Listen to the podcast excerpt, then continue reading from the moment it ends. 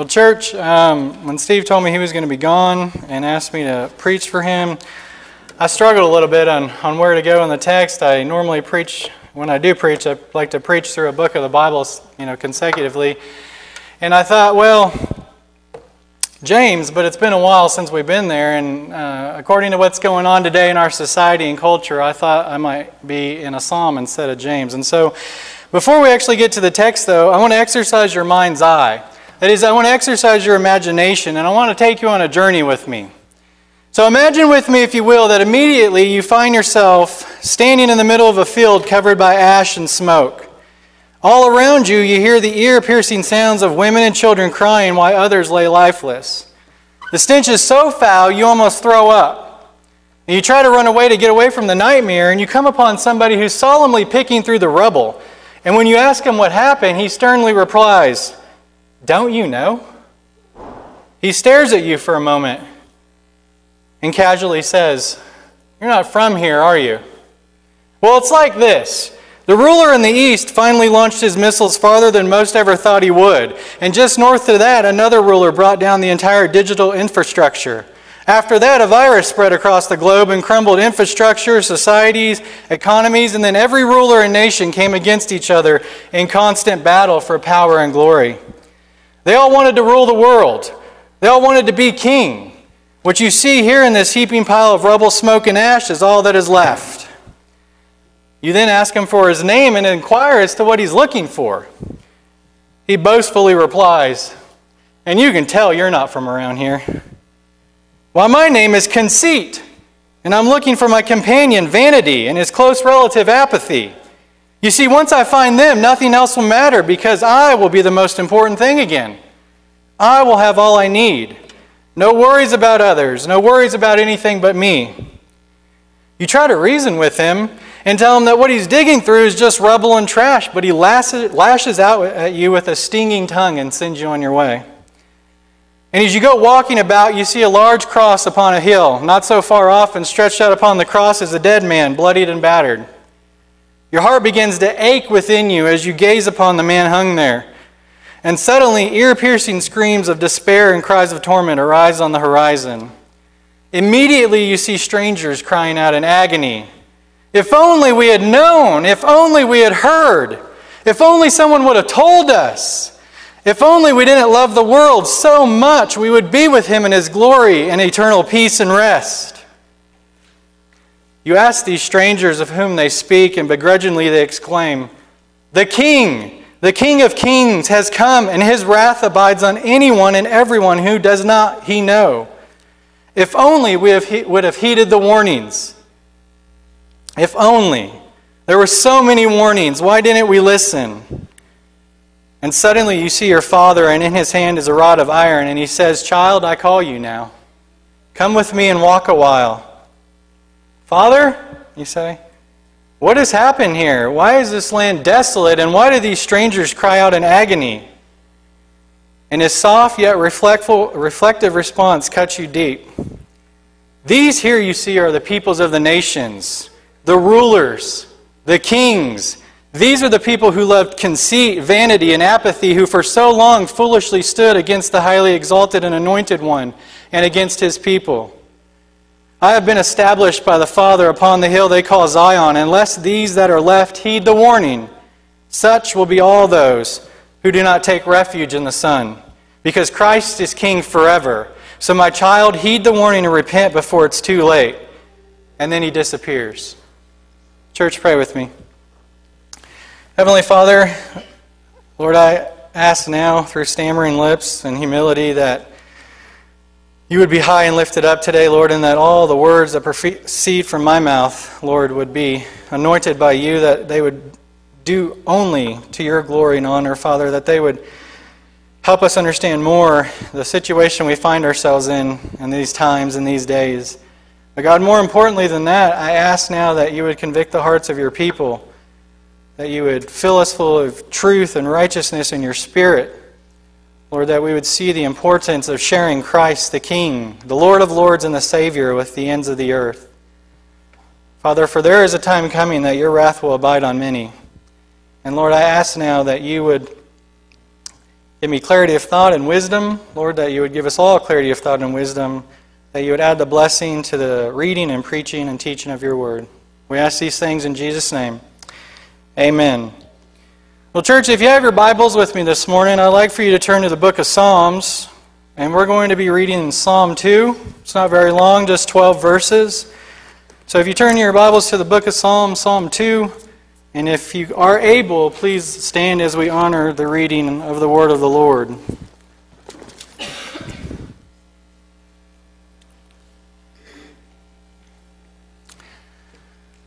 Psalm 2. Those that are watching online, if you don't have your Bibles with you, it should be on the screen for you. It reads Why are the nations in an uproar and the peoples devising a vain thing? The kings of the earth take their stand, and the rulers take counsel together against the Lord and against his anointed, saying, Let us tear their fetters apart. Let us cast their cords away from us. He who sits in the heavens laughs, the Lord scoffs at them.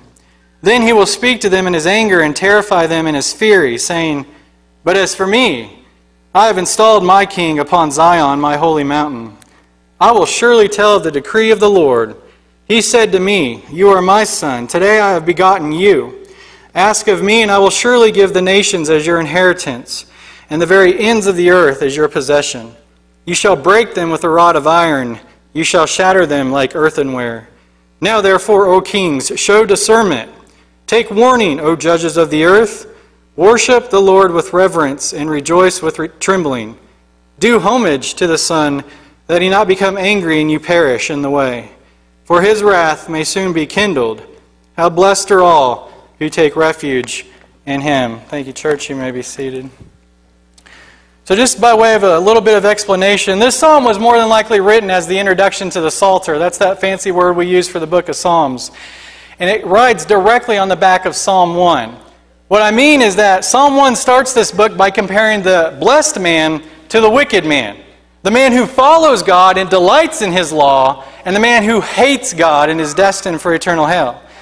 Psalm 2 comes right behind and capitalizes on that particular aspect, but now broadening the focal point by looking not only at individuals, but entire nations, entire peoples it looks at kings and rulers. It looks at societies and cultures.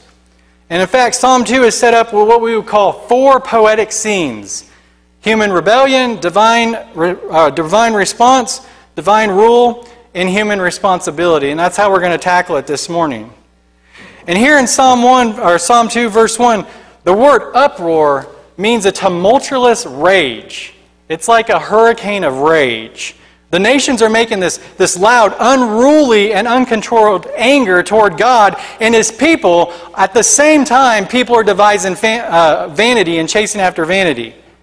Solomon calls that chasing after the wind in Ecclesiastes. You ever tried to chase the wind? You never catch it. Basically, the psalmist is saying that it's a pointless endeavor. Pointless. The people are they're pondering, they're scheming, they're devising utter emptiness. It's similar to using a rocking chair to get yourself somewhere. It's not going to do you any good. It's pointless. Some might even say madness. And here you have the nations of peoples in this hurricane like rage, not only against God, but against the, his people. They literally station themselves up as in military formation against God and against his anointed. And the psalmist says they wish to break apart the believer's fetters or bonds. If you're not familiar, a fetter is an old term referring to chains or, or like manacles, something to keep you restrained, right? And so, think of it this way the believer in Christ is chained literally to Jesus, or we should be if we're not. But the psalmist doesn't stop there. Not only are we fettered to Christ as believers, but we're also bound to him with cords. And the nations of unbelievers seek to rip out or rip those cords out and cast them away. They hope to cut us off from the Lord Jesus Christ. And they want to break or shatter the fetters that are keeping us connected to God through Jesus. And though they may try, it's in vain, as we're going to see in a moment. Now, I know I don't have to tell you this because most of us, or most of it is obvious, but just in case there are some that might not be aware of how the nations are raging against God and His people or the depravity of human rebellion, let's take a look at the world for a moment. Millions of children are murdered every year through the greatest evil of our time and the most wicked organization known to history. Homosexuality is on the rise, with the LGBTQ plus mafia tearing into every fabric of society. The family unit destroyed. Morality destroyed, which at one time was actually cherished and honored. One time. People's rights are ignored or erased if you decide to take a stand for God in your faith. Don't want to bake a cake? Shut down. Don't want to prepare flowers? Shut down. Want to open your church after Caesar said not to? Shut down. Think about it. Our politicians not only advocate and legislate wicked and perverse behavior, but they also give hearty approval to those that participate in it. Don't think it's true? Look at some of the curriculum they've introduced in California schools. Very mature sexual content for kids as young as elementary school. They just introduced another law that says that children, children, not grown ups, not teenagers, children, don't need their parents' approval if they want to go kill their baby. Parents don't even have to know about it. And this bring me, brings me to the first thing I want us to see here in this psalm that the psalmist is talking about in the level of human rebellion. Human rebellion. And if you're like me, you probably carry a cell phone or some sort of mobile device you can't really get through the world today without. And every so often, what'll it do? It'll chirp. Breaking news story. Here's this text message, email, breaking news story. And some of these stories, if you look at them, depict the very real evil that takes place in our broken world. It's in our face. If you look at Scripture, you'll see that it wasn't much different. It's just they didn't have media shoving it in their face all the time. If you wanted to get a message from one part of the world to the other, you wrote a letter. You didn't even have snail mail. You had to have somebody carry it along. Took a while. It's different now. Other stories depict the very vain or foolish things people do for notoriety and prestige. Sometimes it can even be tough to weed through the immense amount of junk in the media, but if you keep a keen eye, you can see how there's human rebellion everywhere.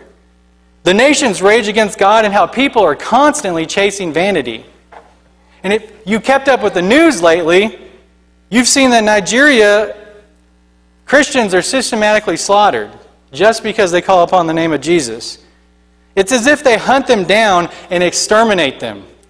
Nobody does that when you believe in unicorns or fairies. It's because Jesus is real. In China, and I hope they don't ban me, churches are constantly raided, congregation members are dragged out, they're beaten, then they're jailed indefinitely or killed. Even worse, China has just told Christians in its country stop worshiping God, worship the president of China. They have gone so far as to erase or cut out Genesis and Revelation out of the Bible. Do you know why? Genesis, the beginning of morality, the beginning of creation, the beginning of you have value in the eyes of the Lord just because He created you, and Revelation, the hope to come. You get rid of the beginning, you get rid of the hope, and you can manipulate an entire people. This human rebellion against God and against His anointed has been going on for a long time, though. I mean, we've all read our Bibles, we know. And it'll continue to go on until Christ returns. Now, I mentioned Richard Wurmbrand a lot because he's one of the people I like to follow, but in his book, Tortured for Christ, if you haven't seen it or read it, I suggest you do. He tells about a time he was strung up on a pole, horizontal pole, at his back of his knees with his feet straight forward and his hands tied there. And a guard was just beating his feet with a rod. And he looked at the guard and said, Do you not have any pity in your heart? And you know what the guard's response was? I thank God in whom I don't believe that I have lived to this hour so that I can express all the evil in my heart. Is that not nations raging against God's anointed? Is that not human rebellion on the first degree? I think that's the worst one. Paul Washer, another prominent preacher that I listened to, said this People, when left to themselves, all have the potential to be Hitler. I know that might sting a little bit, but it's the truth. Without God, we would pick evil. Take a look at Venezuela. The people of Venezuela, they're starving. They're literally picking through trash for food and scraps just to feed their family. The Venezuelan economy has crumbled, and their dictator kills the very people he was supposed to be leading. Is that not the nations raging against God? Is that not pure human rebellion? Furthermore, you're all probably aware that uh, we're in the middle of what some would call a pandemic right now. Many states have shut down again, California being one of them. They've told churches to shut down indefinitely. When these churches, based on biblical commandments to serve God and not Caesar, refused to comply, they were threatened. If they did not comply, the government would shut down their water, shut down their electric, and at least made the threat to do so. Some might say, well, Pastor Josh, it's to save lives. If it's to save lives, why have we not shut down Planned Parenthood where over half a million children are killed every year? If it's to save lives, why are cigarette sales still allowed to kill uh, 480,000 people a year? If it's to save lives, why are the bars and alcohol deemed essential when it's responsible for some 88,000 deaths annually? If it's to save lives, why do these same people not fight with all the resources they have to end child exploitation and human trafficking?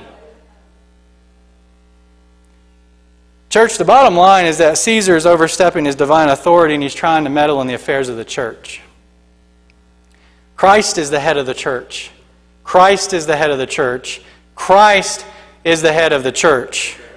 And history has shown repeatedly, as clear as this psalm says it, this is yet another means used by the God of this world to try to cut off the bride from Christ. Is this not kings and rulers attempting to tear apart the fetters of those who believe in Jesus? How about people constantly devising vanity or chasing vanity? Consider for a moment that the logo from just about everybody's favorite product is a piece of fruit with a bite taken out of it, and everything they make begins with the letter I. How much more me centered could we get? Now, hear me, church. I'm not saying that if you use one of these products, you struggle with idolatry. I'm using it as an illustration. Because as human sinners, we have the potential to worship anything. It don't matter what it is. But what I am saying is that people chase vanity in just about everything. If it's not a piece of technology, it's social media followings. Why? They want popularity, they want prestige, they want power, and they want influence. I mean, I don't have to mention the four main companies that run the world, but if I did, they'd shut me down on social media because if you say anything they don't like, you disappear digitally. The next generation is growing up in a world where the nations are constantly raging against God's people, and at the same time, people are up to their arms in idolatry. They're growing up with a world filled with selfie gods posted to Instagram and Snapchat and Twitter and YouTube and on and on and TikTok and all the things. These kids are engaging in foolishness on social media that can get them or somebody else very badly injured and has before. Years ago, I don't know if you followed it, but years ago they were eating Tide laundry pods, packs of laundry detergent. Then it was drinking scalding hot water. If it's not a social media challenge that could get them hurt, or others hurt, it's a constant chasing of the BBD, right? Bigger, better deal. Anything bigger and better than church. It's BBD in work, in relationships, in athletics, in academics, in life. Anything that's bigger, better, and more entertaining than the boring old church. Is that not chasing vanity? Worse than that, now it's let's defund the police. Let's get rid of law and order so that we can do whatever we want, wherever we want, to whoever we want. What do your politicians do? Advocate. It's chop stations across the nation. It's blatant anarchy in the streets, and if you disagree with me, I'll force you to comply using Caesar's government. Is this not the nations raging against God and his anointed, devising vanity it's straight up human rebellion on a large scale. And the psalmist is talking about this. And so I ask you, who's reigning on the hill of your heart? Is it the King of Kings and the Lord of Lords? Or is it a piece of technology? Maybe it's a job. Maybe it's even a bank account. Got fat stacks, I'm all right. Don't have Jesus. Perhaps it's a relationship that's got you thinking, maybe, just maybe, this time it'll work out and I'll be happy. Maybe he won't hit me again. Maybe she won't leave again. Church, there's a very real, tangible, and in your face kind of evil in this world, and the only hope we have in this world is God. The only hope we have in this world is God. The only hope that we have is the Almighty King of Kings and the Lord of Lords, Jesus Christ. But are you living that way? Are we living that way as Christians? Do people know where our ultimate hope lays, even in the rebellion and frustration of the world? And I don't know if y'all are aware of this, and I know most of us um, work and go various places, but every Tuesday morning, we have a countywide prayer service right here at 8 o'clock in the sanctuary. And I've only been coming now for almost two years, but the, the prayer is always the same. We pray for the Spirit of God to fall upon heaven, on His people, and bring back a heaven sent spiritual revival and awakening, not only in our country, but the world. If it's His will that this is going to keep going down, that's fine. God is sovereign, He's good. But we still pray, we still make petition.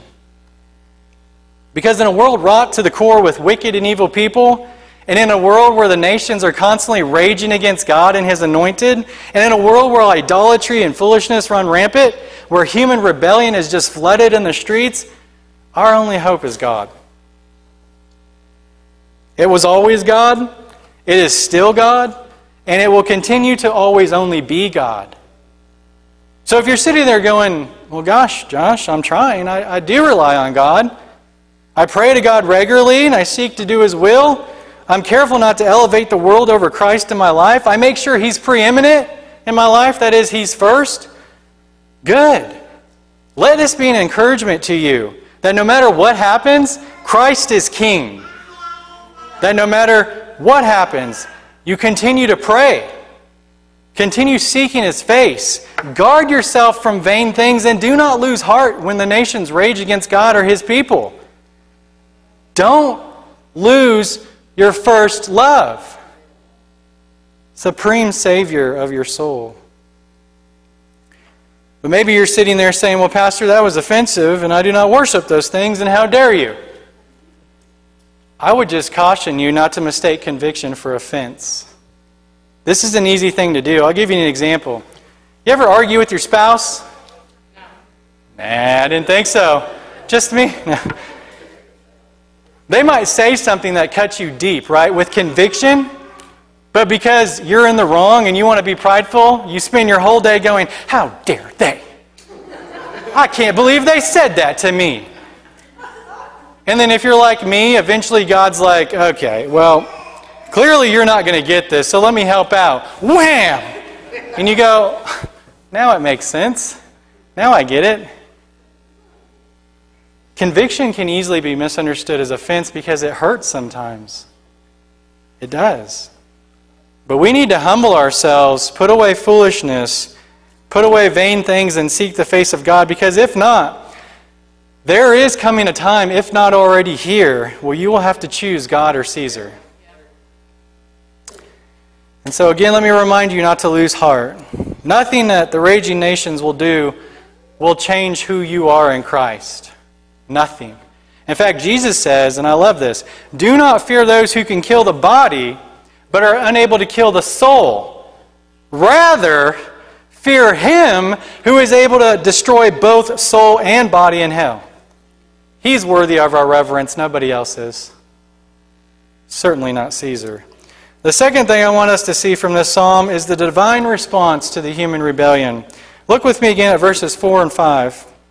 Or 4 through 6, I'm sorry. He who sits in the heavens laughs, the Lord scoffs at them. Then he will speak to them in his anger and terrify them in his fury, saying, But as for me, I have installed my king upon Zion, my holy mountain. See, we just talked about how these nations rage against God constantly and his people and how the people chase vanity. Basically, human rebellion. Do you find it interesting that God's response to this is laughter? Think about that for a moment.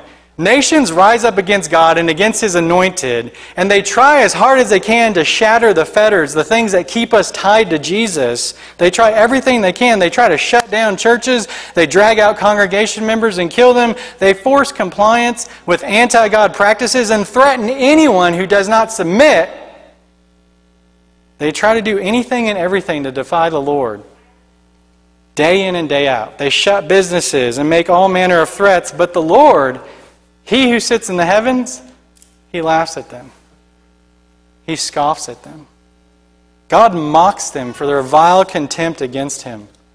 He terrifies them in his fury. The word fury means a fierce, burning anger. If you want a hint of what this looks like, let me read to you real quick from Psalm 78. You don't have to turn there.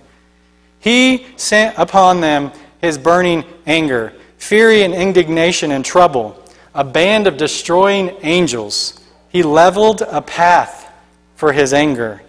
He did not spare their soul from death, but gave their life over to the plague. Have you ever gave thought to that notion? God terrifies them in his fury. Not only does that, but God says very clearly, but as for me, I have installed my king upon Zion, my holy mountain. God's already won. God's already set up his king, and his dominion has no end and cannot be overthrown, no matter what people do to you or anybody else. Christ will reign forever and ever for all eternity. And that's a joyous thing if you get to spend it with him. I want you to think back to a few moments ago when we were walking along in that imaginary land. Everything was burning. People were crying out in agony. The land was laid waste. You see, this will be the destination to all who die in Adam. Let me explain what I mean. That is, anyone who dies without putting their faith in Christ, in Christ alone, for salvation. This thought should cause us as Christians agony. You know why? 150,000 people die every 24 hours. That's 104 every minute, two almost every second as we sit here. Every day, thousands of people are headed for eternity, and those without Christ, the devil's hell. So, what's the application for our lives? What should we do in response to God's divine response to these nations raging against Him and chasing vanity? Share the gospel. Share the gospel. Steve has been t- taking us through how to be a good neighbor, right, the last few weeks. And the most loving thing we could ever do for somebody is to snatch them out of the fiery pit by sharing the gospel. God says the gospel is the power of God unto salvation, not your works, not anything you can, any lofty argument you, you bring to somebody. It's the gospel, the conviction that we are sinners doomed for the wrath, but that God made a way of escape through Jesus Christ for anybody that would turn away from their sin and put their faith in Christ and Christ alone and serve Him all their days. That's the gospel. And you say, But Pastor Josh, I don't like those people. They're mean.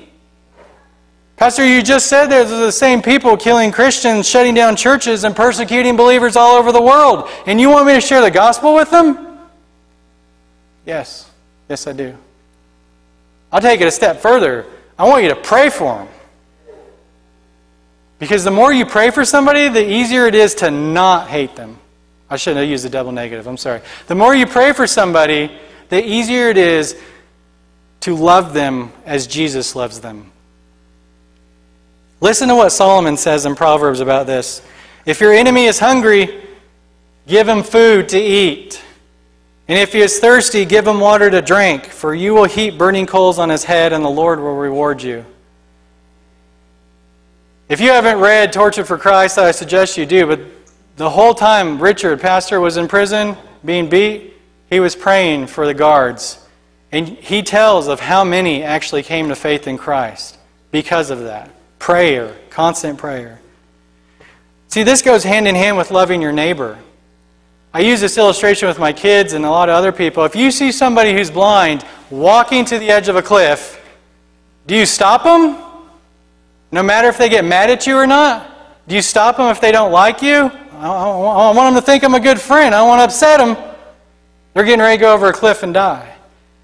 In the same way, lost people in this world are blind by the God of this world. And if we don't grab them by the ankles and say, hey, stop! You're going to go over the cliff. Regardless of how they think about us, we're doing them a great disservice, and we cannot say that we love them.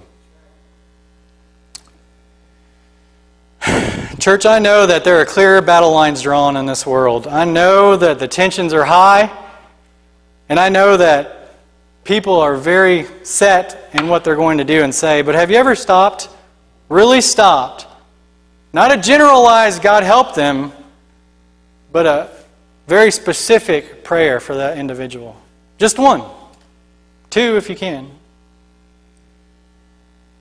If you think about it, God's already said that they can rage all they want, but He's already set up His King, the King Jesus, for all eternity. This means that whoever does not repent of their sin and put their faith in Christ alone for their salvation will be destined for the devil's hell and have God's wrath poured out on them for eternity. That is not good, church. Besides, none of these people, and hear me on this, None of these people will ever do worse to you or I than we have already done to Jesus Christ. So we looked at human rebellion, divine response, and the third thing we need to see from this psalm is divine rule. Verses 7 and 8 are used here in the New Testament to affirm Christ's birth in Acts 13 and Hebrew 1 5 and 5 5.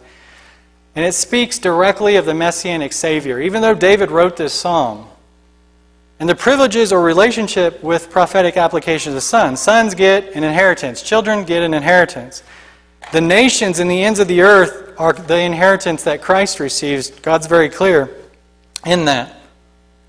Verse 9 is where we see God speaking to them in his anger and terrifying them in his fury. Verse 9 essentially reminds those that are in rebellion against God what his king will do. He will rule with the shepherd's rod and the king's scepter. Here we see Christ, the only mediator between God and man, receiving the nations as an inheritance and breaking those in rebellion against him with his rod of iron and shattering them like earthenware. And here's the point the text is making here in these verses. Basically, like God said, As for me, I've installed my king upon Zion, my holy mountain. God's put his king in charge. There will come a time when those that rebel him will be shattered like clay pots. Church, that ought to scare us. If we believe the Word of God is true and there is a hell, that ought to scare us into sharing, if anything. We ought to have a deep love and conviction for those that are lost. In all their might, in all their rebellion and hate for God, they station themselves against him and try to fight. These people think they have cast away the believer's cords and set themselves up as kings, but God says, Oh, no, no, no. I've already installed my king upon Zion, my holy mountain. It's already accomplished. His, he will rule and king, as a king and chastise with the rod. And this is why the Lord scoffs at them previously, because try as they might, nothing they will do will nullify or cancel the fact that God's already installed Jesus forever. Christ is a supreme ruler and Savior. And so the application is this If God has already set up his king with the scepter and rod, our response should mirror that of Paul's when he was in prison writing Philippians. What did he say? For me to live is Christ, and to die is gain. Die is gain, because you get to be with Jesus. To live your life should reflect the Savior. Live your life in selfless, humble service to your King Jesus. Don't worship Caesar no matter what happens, no matter the threats or persecution, because earthly kings are but for a moment, a drop in the bucket of eternity. The King Jesus is forever, and he's already been installed as the King of Kings. There is nothing anyone can do to change that. Nothing. Try as they might. And I say this a lot, and I feel like it should be repeated now, but some people treat the Christian life like a doctor's appointment. sitting in the lobby reading crappy magazines, waiting for the great physician to come and get them for their divine appointment. Others treat the Christian life like a battlefield, clad in the full armor of God, charging the enemy ranks for their mighty Savior. Standing firm, standing fast, and standing in bold opposition to Caesar. Which one will you be? Church, the last thing I want us to see from this psalm is human responsibility. There's a very serious warning all throughout Scripture, and God tells us very clearly his expectation of us, and he expects us to respond in the way that we should. And so, first, we talked about human rebellion. That's the nations raging against God, against his people, while they simultaneously chase vanity and devise vain things. Then there's God's divine response. Essentially, God laughs at them in derision, He mocks them for their hatred toward Him. Then there is divine rule. That comes through the Son, Jesus Christ. The last thing is human responsibility. Look real quick again with me at the text. We're going to read chapter, or excuse me, verses 10 through 12. Now, therefore, O kings, show discernment. Take warning, O judges of the earth. Worship the Lord with reverence and rejoice with trembling. Do homage to the Son, that he may not become angry and you perish in the way. For his wrath may soon be kindled. How blessed are all who take refuge in him. These verses give what I call five preemptive warnings, five prescriptive things that we should do in order to comply with what Christ is telling us here. One is show discernment. Two, Take warning. Three, worship with reverence, rejoice with trembling, and do homage to the Son. You say, well, what is the reason for giving these warnings? To say it in the most basic way, so that he does not become angry and we perish in the way. His wrath will soon be kindled. And so, real quick, I just want to take a look at each one of these warnings. First, discernment. What is discernment? It's not merely having a head full of knowledge, right? Although that's helpful in some capacity, but it's rather the act or process of exhibiting keen insight and good judgment. Good judgment, that's discernment. The second one was take warning. You know what this looks like? I'm sure everybody does if you've got kids or had kids at one point in time. Don't do that or else. And then they do it, and then they're upset or surprised when they get in trouble. Like, what? Like, I literally just gave you a warning. Why would you do that? And God was like, mm hmm. That's what that looks like. Maybe that's what God's saying to the world right now. Perhaps He's given us a warning right now. I don't know. The third thing was worship with reverence. Church, this doesn't mean to be afraid of God. Rather, realize that He is God. He is almighty, holy, perfect, and righteous, just, and many other adjectives. The supreme being who created the entirety of the wonderful and abundant universe gave his life on the cross so that we, the sinners, the mutinous people that he created, could have forgiveness. We should hold him in the highest regard. The highest regard. Nobody else, nothing else, Jesus Christ. We should enter his presence with shuddering. Revelation 4:11 sums it up pretty well. It says, "Worthy are you, our Lord and our God, to receive glory and honor and power, for you created all things, and because of your will they existed and were created." God just spoke and created. But when he created humans, he formed them. He got personal. It wasn't just words coming out. We ought to hold him in the highest regard. And you see, these are the thoughts that should drive our worship every Sunday or any other time whenever we're worshiping the Lord. Doesn't have to be here at church. You can worship God anywhere as long as it's in spirit and truth. These thoughts should drive our worship. Not wondering how long the song is, or where are we going to eat after service, or gosh, I wish Pastor would just get on with it already. Right? And then the fourth thing was rejoice with trembling. This literally means to joyfully shudder. God. It's a mentality of, oh my God and my Lord. And the fifth thing, do homage to the Son. The King James Version says, kiss the Son. Right? All throughout Scripture, greet each other with a holy kiss. Essentially, we're supposed to show special honor or respect to Christ, hear me, privately and publicly.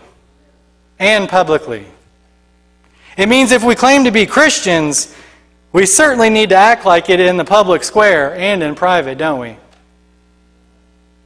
Because nobody sees a mean, nasty Christian in the public square and goes, Gosh, I want to serve that God that they worship. Get cut off, start raging your fist and you, dare you! Praise Jesus. It means we should stand for what is right and denounce what is wrong, no matter what. No matter what, church. If it's wrong, it's wrong. If God says it's wrong, it's wrong. It doesn't matter if my feelings are hurt. There's been plenty of things where He's been like, it's wrong, Hernandez. And I go, but God, He says, no, it's wrong. Okay. It means when you're out and about in your day and you see something or you hear something, or you're part of a conversation, even at work, maybe around the water cooler, and it starts leaning in an ungodly way, you should either excuse yourself or speak up and say, hey, I'm not going to engage in this kind of behavior because I'm a Christian, and walk away. If you engage in it, if you have crude jesting or joking or gossiping, you're not honoring the Lord. And it's not because of your opinion. People will be like, well, that's how you feel. No, it's not my opinion. It's what Scripture says, it's what God says. That should be our response when somebody questions our motive. Do you think you're better than me? No, I certainly don't. In fact, I'm just as damned as you are. But Jesus Christ said, I should do this, and I'm going to do it. In short, worship Jesus, not Caesar, please. Consequently, church, the only thing I recall being told to do behind closed doors in Scripture is to pray in my inner closet. God never says to be a Sunday morning only Christian and cower to the state the other six days of the week. Let me see if I can illustrate this a bit for you. Um, so, back in 2014, the United Kingdom put out what we call a public service announcement, a PSA, about staying in school. Okay? They wanted people to stay in school, and so they made this commercial. I remember the first time I watched it, I was like, oh my goodness. I think they may have taken it a bit far, and it's only 60 seconds, but they certainly get their point across. It starts off with a camera on two couples playing in the water on the shoreline. They're having a good time, water splashing, all that stuff. One female begins to run off playfully, and her boyfriend goes to follow her. She then gets blown up by an apparent landmine. Then he does. And then the other couple runs off with the boyfriend dragging his girl behind him, and he gets tired of dragging her because she's scared. He lets her go, and he meets the same fate. She drops to her knees and is crying in tears, all that stuff. And then the camera zooms out very slowly and dramatically, just over a small sand dune, is a fence with a big sign on it that says, Warning, stay out, explosive testing site. So, what's the warning we are receiving from God right now? Are we heeding the warning? 2020, church, I know we can amen this. 2020 has been a very traumatic year. And thus far, we still have five months to go. I saw something the other day on social media that said, Halloween 2020, full moon, blue moon, and we set our clocks back, 2028 messing around. I thought, my goodness. I better look that up because if that's the case, I'm just I'm going to stay inside. It's been a hard year. Hard year for everybody. In fact, in my 36 years of life, I think this is the hardest year I've ever had to deal with. And that's saying a lot. So, what is the warning God has shown you right now? Is He speaking to you about something? In that still small voice in your heart, do you hear Him speaking truth into you that you should not be doing this or you should be doing this? Church, we can't take God for granted. We can't. We must not ignore the warning he clearly gives us. We must not continue in a life of sin, lethargy, and apathy. Jesus himself said in this psalm that if the warnings are not taken seriously, his wrath will soon be kindled and people will perish in the way. He didn't say might. The Hebrew word doesn't mean might. It says will. It means it's going to happen. Let it not be us, and for God's sake, let us be pleading with other people. This is going to happen. Heed God's warnings. Do not go around them. Do not pretend you don't see them. And when you see somebody else intentionally sidestepping a very clear warning, stand up and say something, despite the consequences. Do not think to yourself or say to somebody else, Oh, well, there's grace. I can continue in my sin. Go ahead and sin. Jesus loves you. Church, He does love us. If He didn't, He wouldn't have hung on that cross.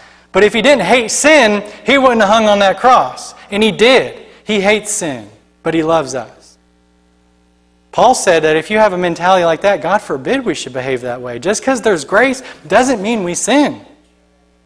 Heed the warnings and plead with others to do so and take refuge in God.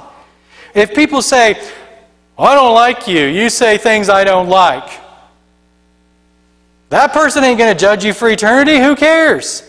If you're honoring the Lord, if you're honoring God, chances are you're going to be loving your neighbor and you're going to be saying things that they find offensive. In fact, I read something the other day or this morning. If Jesus and the apostles were on Twitter these days or Google, they'd been shut down a long time ago. They were the most offensive people in the entire history of the universe. Who cares if people don't like you? They're not going to judge you. Jesus Christ will judge you.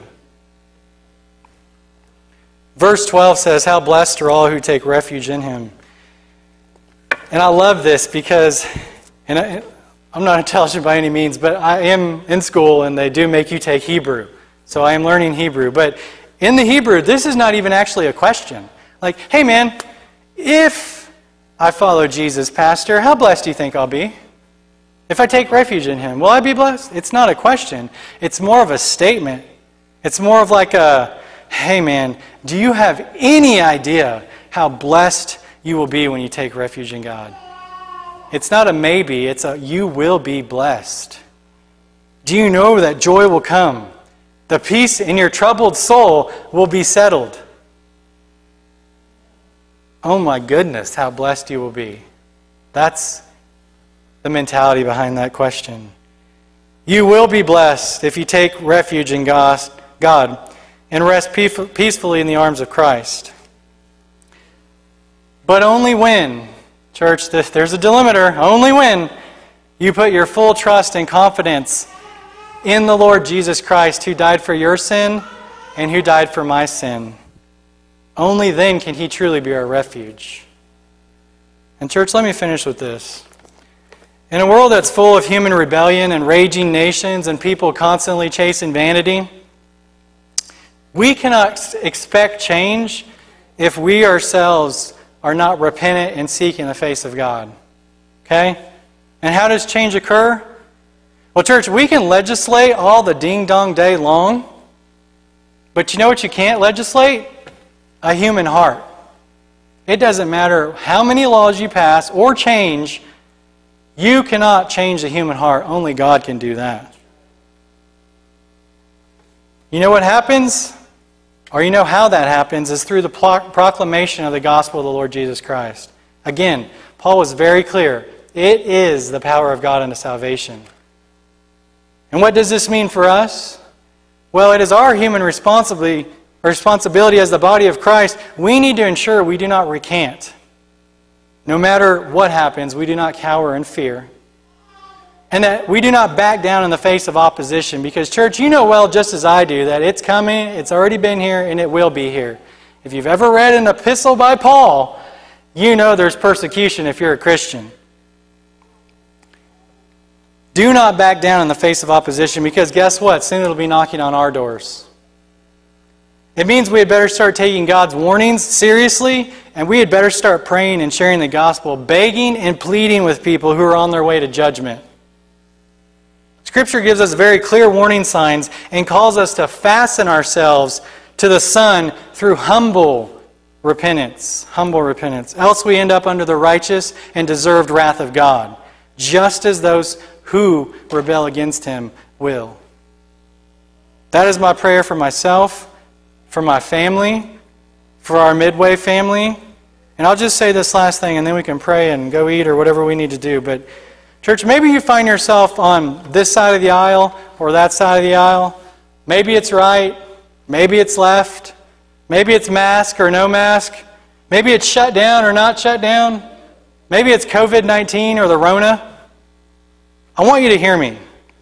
I'm not here to chastise you either way. Scripture, if you read it enough, you'll get chastised all the same. Paul says in Romans 14 that everyone ought to be convinced in their own mind. But at the very least, let me leave you with Jesus' very poignant words Render to Caesar the things that are Caesar's, and render to God the things that are God's. And God owns this tip of my hair to the toe of my foot, just as He owns every one of you. Let's pray.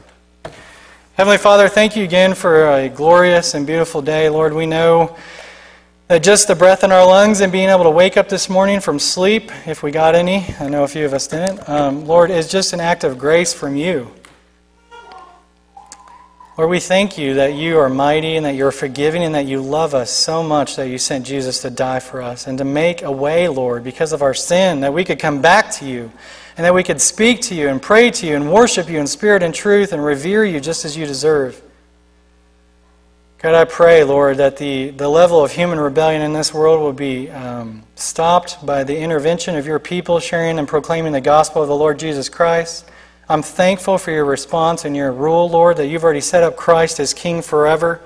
God, now I just pray that your Spirit would humble us, that you would cause us, oh Father, to be convicted of our responsibility before you, to go out and to share the gospel of the Lord Jesus Christ, to call sinners to repentance, Lord, to start in our families, to go to our neighbors, to go to our workplaces, God. Lest your wrath be kindled and we perish in the way. Thank you for all you do for us, mighty Savior. In Jesus' name, I pray. Amen. All right, sound